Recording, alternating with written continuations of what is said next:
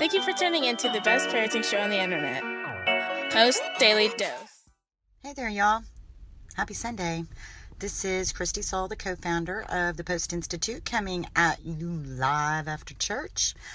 Man, what a beautiful day. Let me just pause for a minute and have some appreciation for that. Sun shining, beautiful spring, things are blooming. Pretty soon we'll be mowing again. so, uh, I just wanted to talk to you guys, uh, try to make it pretty quick here. Um, we've been studying the book of Acts in our church, and, um, you know, I love learning. It's, uh, I don't know. It's just so cool to uh, get a glimpse and just my pastor and uh, people that serve in our church uh, as teachers for for our congregation. Man, they're such good storytellers, and um, they're young. You know, the but the men, uh, the they're like in their their late 20s and early 30s and so they're young and they can tell these stories in a way that really make it resonate you know by using you know being able to paraphrase in a way that makes you go I get it. I get it. I get it. And so, one of the things I learned today was the Book of Acts was written over t- uh, over three uh, decades, so thirty years worth of of teaching and preaching and signs of wonders, miracles, the works of God, the works of Jesus being displayed and written about in that book.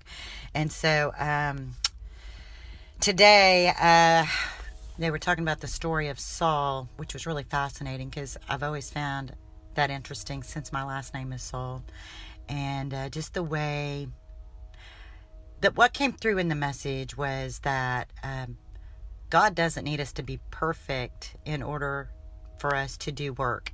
For in order for us to have a good influence, a positive influence on the people in our world, um, that God will use us while we're still a mess, while we're still uh, in the process of growing and becoming what it is that God has for our master purpose.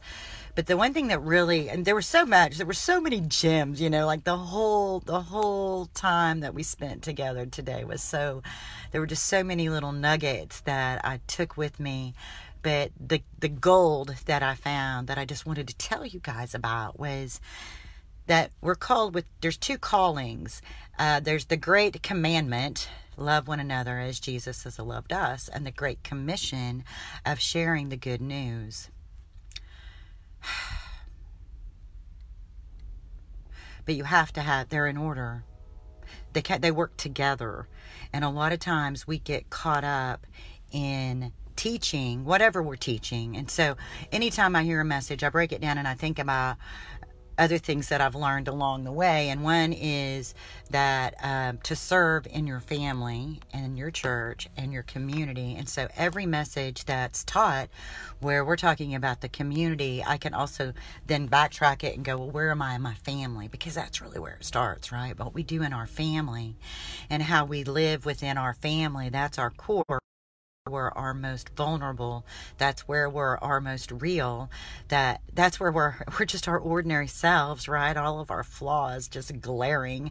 And so um to realize that these two things work hand in hand but we really have to establish number one first we have to establish the great commandment before we can start teaching about the good news the great commandment of loving one another as jesus has loved us. And you know i think about all the um all the hate that's spewed in the name of religion.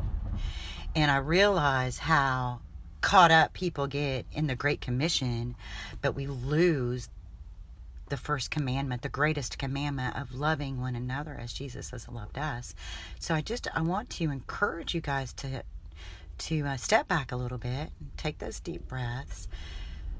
One, the power of love is always there. It's always present. It's always just right there waiting for us to tap into it. The more we do that, the easier it becomes you practice it and it just it's like it becomes like people who meditate you know i could this is going to be kind of funny, but you know, Bryan and I used to be married, and so I can remember being so envious because he could just fall asleep like that. You know, we could be in the middle of whatever. We could be on an airplane. We could have an, a long, stressful day at the group home, and he could close his eyes and go to sleep. And I asked him about that one time. I was like, "How can you do that? How can you? How can you just go to sleep? I mean, how can you not be worried about all this stuff and all this stuff be going through your head? You know, right? How can you just go to sleep?" He said, "Because I have practiced meditation so much that I just can drop into that quiet place in my being. It's an exercise. I've exercised that so much that I can just drop into it. I can just close my eyes." Take some deep breaths and just quiet everything and know that it's, you know, if I want to come back and think about that tomorrow, whatever I need to be, whatever I really need to focus on, it's going to be right there for me tomorrow. I can just quiet my being and go right to sleep. So we can practice, the more we practice connecting with love, connecting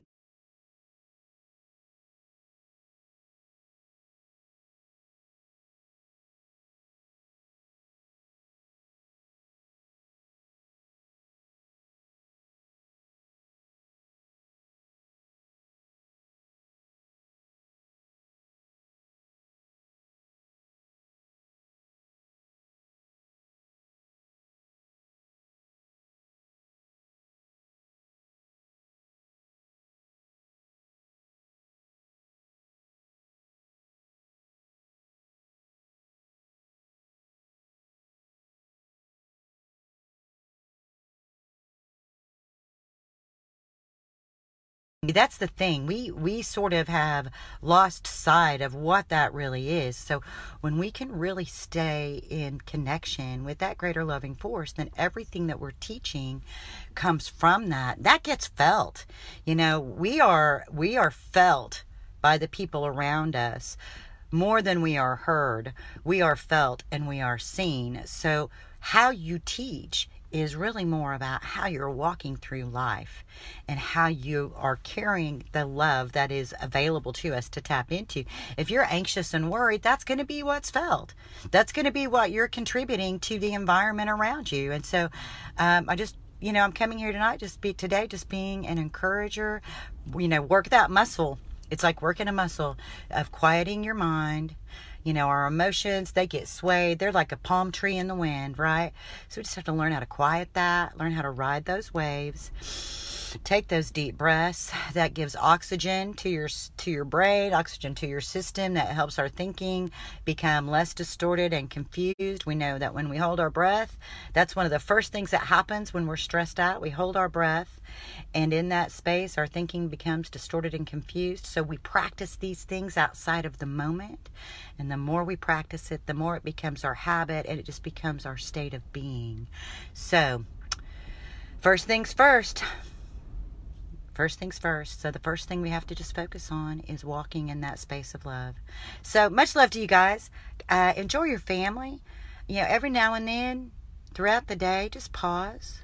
Just pause, take a deep breath let the love that you have for them just emit from you, whether you're standing there cooking your family dinner or doing dishes, or maybe you're outside doing yard work, or maybe you're outside playing some ball or playing some chase or just catching some sun rays, taking a nap.